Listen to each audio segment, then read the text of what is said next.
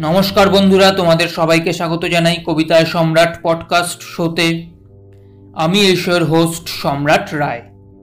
বন্ধুরা, আজ বাংলা সাহিত্যের এক স্বল্প পরিচিত স্বল্প খ্যাত কবির কবিতা নিয়ে তোমাদের সামনে হাজির হয়েছি। কিন্তু আমাদের কাছে স্বল্প পরিচিত স্বল্প খ্যাত হলেও আসলে তিনি একজন অসামান্য চিন্তাভাবনা, অসাধারণ বিচার বিবেচনা দুর্দান্ত পর্যবেক্ষণ এবং গভীর বিশ্লেষণের অধিকারী এক কবি ছিলেন। কবির নাম অরুণ মিত্র, কবিতার নাম গোপনতা। তাহলে আর দেরি না করে এবার এই মর্মস্পর্শী অপূর্ব কবিতাটি আমি পাঠ করে নিচ্ছি।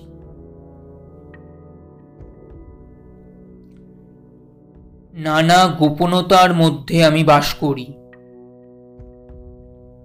আমার পায়ের আঙুলে লেগে নুড়ি বাজলে আমি শুনি ঝর্ণা। সে আওয়াজ কি আর কারও কাছে পৌঁছয়? একটা ঝিঝির ডাক যেই ওঠে, সারা বন অন্ধকারে দুলতে থাকে। আর সারা শূন্য গাছপালার কথা চালাচালিতে ভরে যায়। ছড়িয়ে পড়ে অরণ্যের ছায়া। তারপর কাঁকর মাটির সবুজ পাহাড় আঁকড়ে ধরা শেকড়ের খবর আসে। আমি তা বুকে চেপে রাখি। কেউ কি তা জানে? কেই বা জানে আমার রাজ্য সমাচার? অনেক গোপনতা ধরে রাখার ফন্দিও আমার অনেক।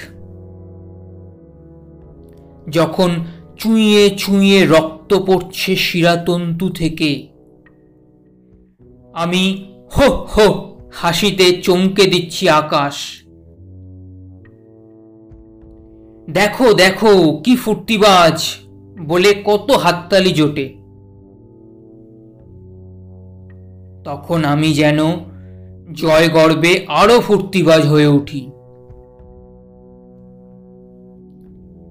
আমি যে সময়ের চকচকে ধারের ওপর পা রেখে হাঁটছি আমি যে এগিয়ে যাচ্ছি প্রকাণ্ড পাথর চাঙের ফাঁকে। সে কথা কাউকে আমি জানতে দিই না। কেন দেব? আমি তো জীবন মরণ খেলায় কাউকে আমার শরিক করিনি। আমার গোপনতা নিয়ে আমি আছি। সবাই দেখছে চিকচিক চোখের কোণ। ঠোঁটের বাঁকা টান। আর আমি দেখছি মুহুর্মুহু মেঘ বিদ্যুৎ। বুকের মধ্যে শুনছি সমস্ত ওলট পালটের বাজনা। গোপনতায় আমি বুধ হয়ে আছি।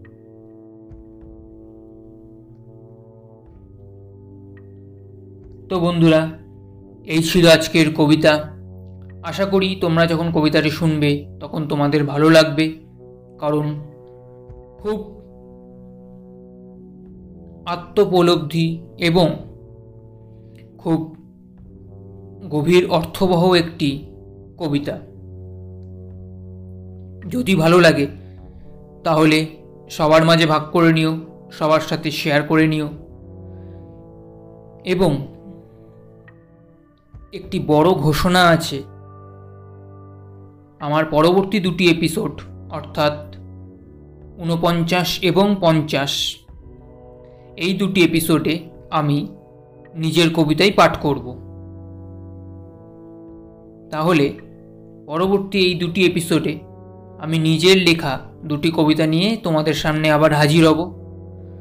ততক্ষণ অবধি সবাই ভালো থেকো, সুস্থ থেকো, সুখ শান্তি, খুশি, আনন্দে ভরপুর মাতোয়ারা হয়ে থেকো।